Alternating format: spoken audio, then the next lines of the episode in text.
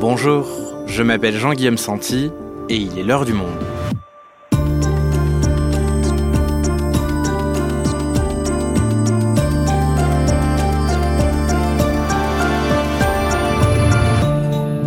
Aujourd'hui, qui de Bolsonaro ou de Lula deviendra le prochain président du Brésil? C'est ce dimanche que se tient le premier tour de l'élection présidentielle et même si certains sondages donnent Lula gagnant dès le premier tour, rien n'est encore joué. Alors, dans quelle mesure les Brésiliens vont-ils sanctionner le mandat de Jair Bolsonaro alors que le pays connaît aujourd'hui le retour de la faim ou au contraire maintenir le bolsonarisme comme une force politique majeure? On en parle avec Bruno Meyerfeld, il est correspondant pour Le Monde au Brésil, il a publié en septembre un livre sur le président Bolsonaro, Cauchemar brésilien chez Grasset. Il dresse avec nous le portrait d'un pays traversé par de multiples fractures et plus polarisé que jamais. Au Brésil, le choc des titans Bolsonaro-Lula, un épisode d'Esther Michon, réalisation Alexandre Ferreira.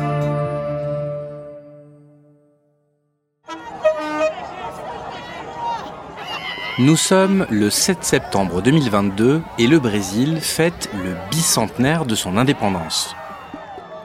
Il ne reste plus que 4 semaines avant le moment de vérité, l'élection présidentielle. Et le président Jair Bolsonaro le sait. C'est aujourd'hui qu'il faut prouver la ferveur de ses militants et faire mentir tous les sondages qu'il annonce grand perdant. C'est aujourd'hui qu'il faut effectuer une démonstration de force. Le président assiste à deux défilés militaires à Brasilia, puis tacle son rival Lula devant une immense foule de militants. Nous savons que nous sommes confrontés à une lutte entre le bien et le mal, le mal qui a duré 14 ans dans notre pays, qui a presque brisé notre patrie et qui veut maintenant revenir sur la scène du crime le mal qui veut revenir sur la scène du crime. Les mots sont durs, à l'image d'une campagne marquée par une violence verbale très forte.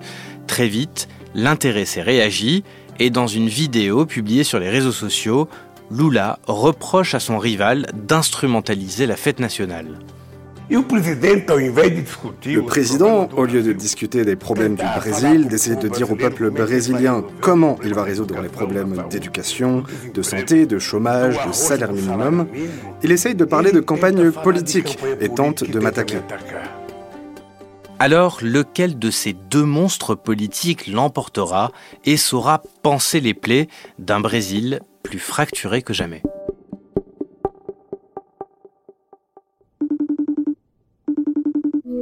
Salut Bruno. Salut Jean-Guillaume. Bruno, on t'avait interrogé il y a quelques jours sur ton grand reportage sur la route transamazonienne qui permet d'ailleurs de bien comprendre cette vaste région du Brésil et on invite nos auditeurs à aller l'écouter si ce n'est pas déjà fait. Mais aujourd'hui, parlons pure politique puisque l'élection présidentielle est dans quelques jours. Donc toi, tu es de retour à Rio de Janeiro. Est-ce que tu observes une certaine fébrilité dans la ville à quelques jours du premier tour? Écoute, euh, oui, il y a beaucoup de gens qui sont dans la rue, qui font campagne. Il y a beaucoup de, militants du Parti des Travailleurs et de Lula euh, qui tractent, euh, d'ailleurs, juste en bas de chez moi. Mais on voit aussi beaucoup de drapeaux du Brésil, donc généralement l'étendard des partisans de, Jair Bolsonaro. Donc la politique au Brésil est un art très populaire, un, art de rue. Et on voit qu'aujourd'hui, on, on a des gens très mobilisés pour cette élection. Alors, Aujourd'hui, les enquêtes d'opinion, elles sont plutôt incertaines sur la possibilité d'un second tour ou non. Lula semble pouvoir dépasser les 50% dès le premier tour, mais ce n'est pas si sûr non plus. Alors qu'est-ce que cette incertitude sur la possibilité ou non d'un second tour dit de la situation actuelle? Cela montre que Lula n'est pas une figure euh, totalement consensuelle au Brésil, qu'il polarise. Alors, il a établi une très large alliance hein, pour cette élection, avec une dizaine de partis politiques qui le soutiennent, et pourtant il n'est pas assuré de gagner dès le premier tour. Alors, s'il gagne dès le premier tour, on pourra parler, je pense, vraiment d'une véritable défaite électorale, d'une déroute pour Jair Bolsonaro. Mais s'il gagne au second tour avec un, un score euh, étriqué en faisant 52, 53, 54 ou 55 ça peut vouloir dire que 45% des électeurs, voire 48%, votent toujours Jair Bolsonaro, et ce malgré un mandat euh, catastrophique, il faut quand même le dire, et que le bolsonarisme devient une force politique à part entière qui va survivre à Jair Bolsonaro. Donc la vraie question, c'est à quel point les Brésiliens vont désavouer le bolsonarisme dans cette élection, et ce que ça peut représenter pour le futur. Et Jair Bolsonaro, c'est également une personnalité qui est euh, très polarisante. Soit on l'adore, soit on le déteste. En ça, il a un point commun peut-être avec un certain euh, Donald Trump. Alors toi qui lui as dédié un long livre enquête, est-ce que tu peux nous rappeler qui il est? Alors, euh, la comparaison avec Donald Trump, elle est un peu simpliste, euh, selon moi, parce que les deux personnages ont énormément de différences, même s'ils partagent euh, beaucoup de points communs. Donald Trump, c'est un, un, homme de, un homme de pouvoir, un milliardaire richissime, et une personne qui était réellement un outsider dans la vie politique américaine lorsqu'il a s'est candidaté pour l'élection présidentielle. Alors que Jair Bolsonaro, lui, a un parcours très différent. Il vient d'un milieu assez pauvre de l'intérieur de São Paulo, descendant d'immigrants italiens. C'est ensuite un militaire euh, qui, est, qui, est, parvenu au grade de capitaine dans l'armée. Il a passé dix ans euh, sous les drapeaux. Et il est ensuite devenu député pendant près de 30 ans. Euh, il a appartenu à toute une série de, de partis politiques. Et donc c'est quelqu'un qui a un, un, parcours au sein du, du monde politique brésilien, du Congrès, très important, et ce pendant, pendant trois décennies. C'est un membre quand même euh, d'une certaine élite politique brésilienne, même s'il a un côté euh, très populaire. C'est vraiment pas un intellectuel. Il a un discours évangélique très marqué qui s'adresse aux, masses, même s'il est catholique de naissance. Mais c'est un personnage extrêmement contradictoire. Au final, il est le produit de, de 30 ans de démocratie, mais aussi de l'autoritarisme et des 22 ans de, de dictature militaire. C'est un produit euh, du Congrès et de l'armée. Il est à la fois machiste, euh, misogyne, grande gueule, et en même temps, il se dépeint euh, souvent en, impuissant. Il parle de son état gastrique, de ses payes, il s'invente des maladies. Il a admis qu'il utilisait le Cialis, hein, qui était une sorte de, dérivé du Viagra à cause de ses problèmes d'impuissance. Donc c'est un personnage assez contradictoire et finalement à l'image de son pays. Il y a cette phrase hein, d'une vulgarité euh, inouïe qui est très dure à traduire, qu'il répète souvent euh, Je suis euh, imorrível, imbrochável et incomível. Donc littéralement en français ça veut dire euh, immourable ou immortel, imbrochable et immangeable. Et en bon français, c'est je suis immortel, nul ne peut m'enculer ni me baiser. Et ça, Jair Bolsonaro le répète très souvent. Alors au-delà de ce langage fleuri, on va dire, euh, il est également connu pour euh, des scandales à répétition. Alors si tu devais résumer un petit peu toutes les polémiques qui ont émaillé son mandat, qu'est-ce que tu dirais? Oui, alors euh, Jair Bolsonaro, il est d'abord connu en Europe pour la crise amazonienne de 2019 et la déforestation. Euh, c'est vrai qu'il y a à peu près, euh, sans doute, à la fin de son mandat, il y aura autour de 40 000 km de forêt amazonienne qui auront été détruites. C'est à peu près la, la superficie de, de, la Suisse. Mais ce n'est pas la seule polémique ou le seul drame des, des années euh, Jair Bolsonaro. Un des plus gros, c'est évidemment la crise du Covid-19 entre 2020 et, et aujourd'hui finalement. C'est l'un des pays les plus impactés par la crise sanitaire de la planète. On a plus de 670 000 morts du Covid, un chiffre qui est largement sous-estimé. Un certain spécialiste estime qu'il y aurait plus d'un million de morts du Covid.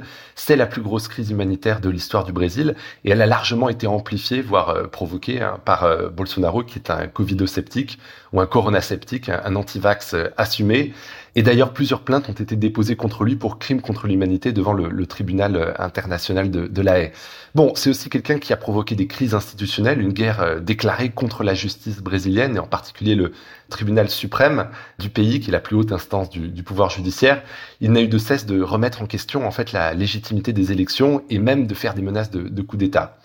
À tout cela, il faut ajouter aussi la crise économique terrible que connaît le Brésil aujourd'hui, avec l'inflation, le chômage et 33 millions de Brésiliens qui connaissent aujourd'hui une insécurité alimentaire très très grave. Donc le, retour de la faim au Brésil comme un, symbole très fort de ces années Bolsonaro.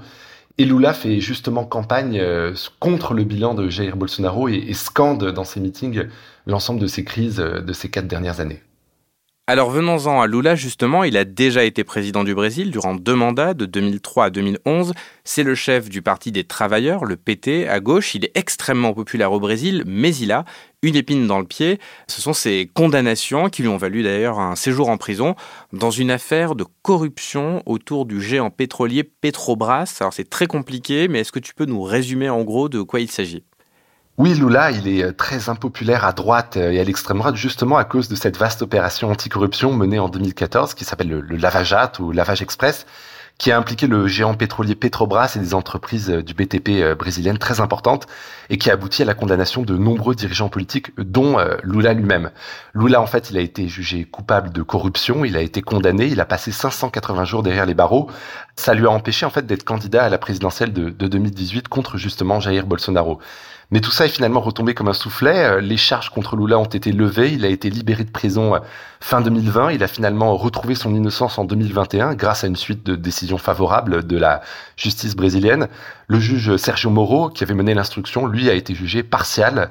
Et ça permet aujourd'hui à Lula d'être candidat et de se déclarer blanc comme neige dans cette élection. Donc il a été libéré, il peut donc se présenter à cette nouvelle élection, mais pour autant, est-ce que l'ombre de cette affaire dissuade certains Brésiliens aujourd'hui de voter pour lui?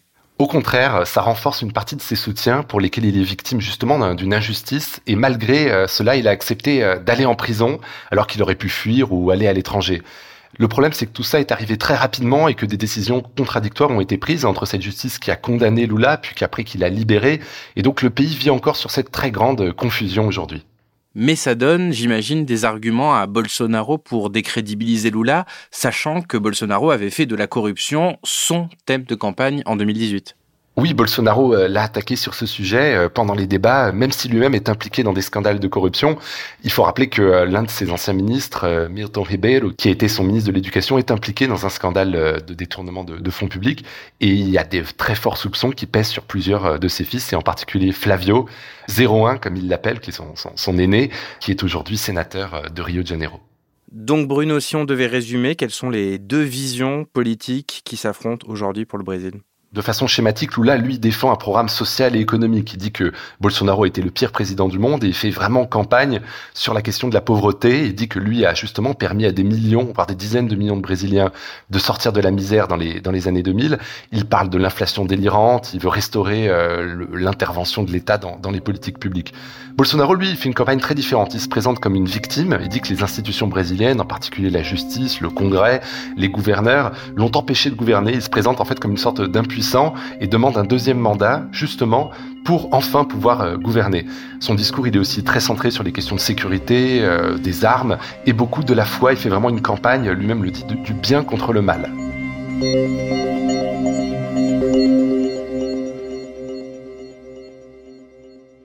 Donc d'un côté, on a un président d'extrême droite, de l'autre un candidat de la gauche. Est-ce que pour résumer, on pourrait dire que d'un côté, on a une classe populaire qui vote Lula et de l'autre, des Brésiliens plus riches qui soutiennent Bolsonaro ou ça revient à grossir le trait un peu trop?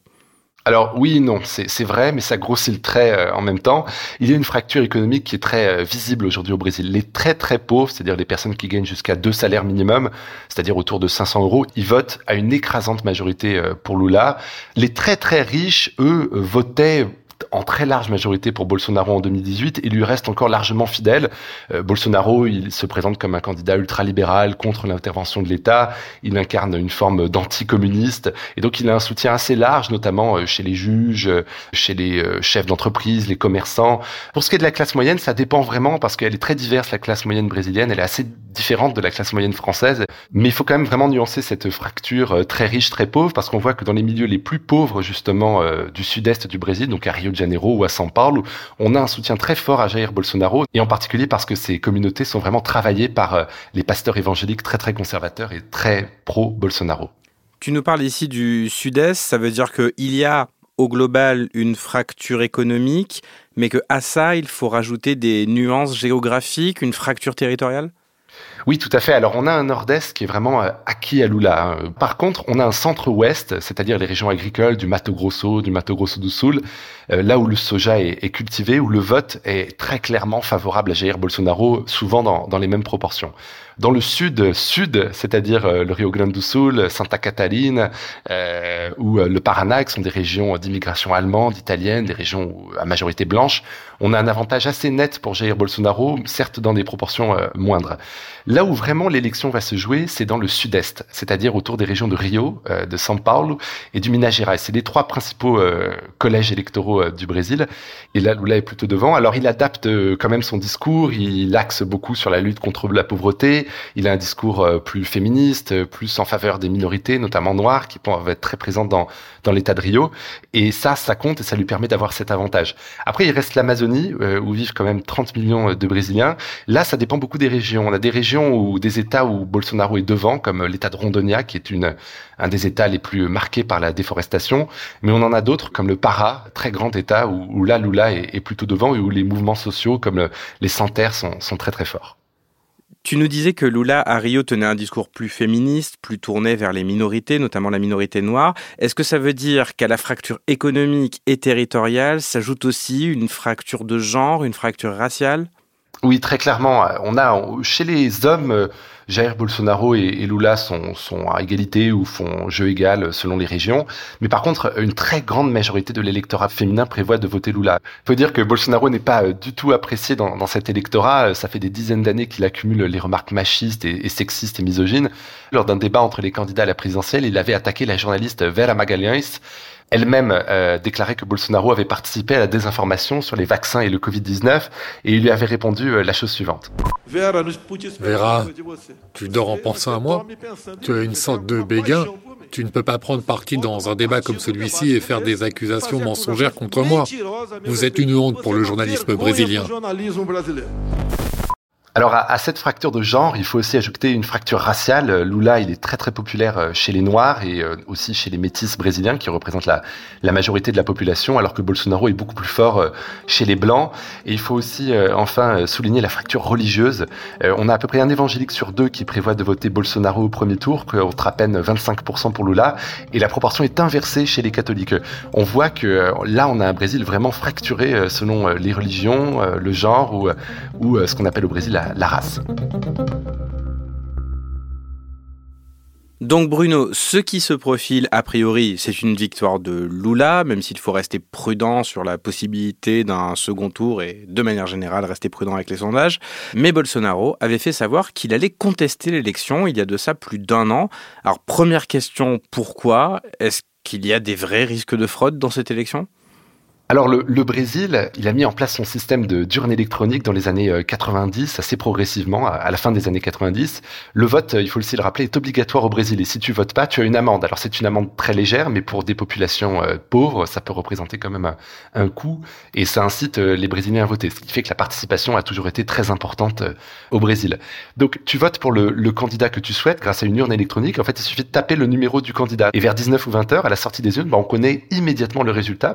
Par contre, c'est un système qui est dénoncé par euh, Bolsonaro et l'extrême droite sous prétexte que tu n'as aucune preuve, aucun reçu de ton vote. Mais il faut quand même euh, le rappeler, depuis 20 euh, ans, plus de 20 ans que ce système a été mis en place, on n'a jamais eu aucune preuve de fraude à l'encontre de, de ce système. Donc je veux pas reprendre la métaphore que tu jugeais un petit peu simpliste tout à l'heure, mais contester ou annoncer qu'on va contester euh, les élections avant qu'elles soient arrivées, ça me rappelle encore un petit peu euh, Donald Trump. Quoi. On conteste, euh, quoi qu'il arrive, le système en l'accusant d'être biaisé. Est-ce que ça ne risque pas de faire vaciller la démocratie brésilienne comme aux États-Unis si l'un des deux candidats remet en cause les institutions démocratiques? Oui, oui, c'est très dangereux parce que, euh, à la différence des États-Unis, le, Brésil est une démocratie très jeune avec des institutions euh, euh, beaucoup plus faibles et aujourd'hui très discréditées chez une grande partie de la population. Donc, si le président sortant estime que le scrutin a été entaché de fraude et qu'il ne reconnaît pas les résultats, ça peut évidemment pousser toute une partie de la population à sortir dans la rue pour les contester. Et dans un pays violent où il y a plus de 50 000 homicides par an, c'est évidemment extrêmement dangereux. Alors, est-ce qu'on peut craindre un coup d'État? Alors, faire un coup d'État, ça va être difficile pour Jair Bolsonaro, mais il est très clair qu'il a les moyens de fragiliser le pays, notamment euh, grâce à ses partisans, hein, qui représentent 20 à 30 euh, de la population et qui sont prêts à le suivre jusqu'au bout, mais aussi par ses appuis, même minoritaires, dans l'armée et au sein de la police militaire, hein, cette police qui est aux ordres des gouverneurs de, chaque État du pays, mais chez laquelle il est extrêmement populaire et qui sont très armés et, pour beaucoup, prêts aussi à le suivre dans une aventure euh, et dans un coup de force. La vraie question, c'est qu'est-ce que Bolsonaro veut faire? Est-ce qu'il veut vraiment faire un coup d'État pour se maintenir à la tête du pays? Ou est-ce qu'il veut juste créer le désordre pour arriver en position de force dans d'éventuelles négociations après les élections pour ne pas terminer en prison ou pour que les membres de sa famille euh, ne se retrouvent pas derrière les barreaux? Donc la vraie question, c'est pas tellement est-ce que Bolsonaro a les moyens d'un coup d'État Je pense qu'aujourd'hui, il ne les a pas, mais c'est pourquoi créerait-il euh, le désordre dans le pays? Euh, Et cette question reste en suspens. Merci Bruno. Merci Jean-Guillaume.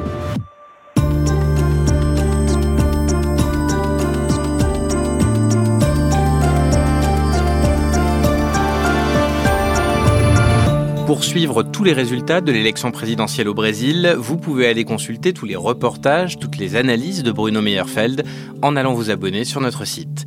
Et si vous voulez en savoir plus sur le Brésil, nous avons également diffusé la semaine dernière un épisode avec Bruno sur le reportage exceptionnel qu'il a mené à travers l'Amazonie. N'hésitez pas à aller l'écouter. C'est la fin de l'heure du monde, le podcast quotidien d'actualité proposé par le journal Le Monde et Spotify. Pour ne rater aucun épisode, vous pouvez vous abonner gratuitement au podcast sur Spotify ou nous retrouver chaque jour sur le site et l'application lemonde.fr. Si vous avez des remarques, suggestions ou critiques, n'hésitez pas à nous envoyer un email à l'heure du monde @lemonde.fr. L'heure du monde est publiée tous les matins du lundi au vendredi. On se retrouve donc très vite. À bientôt.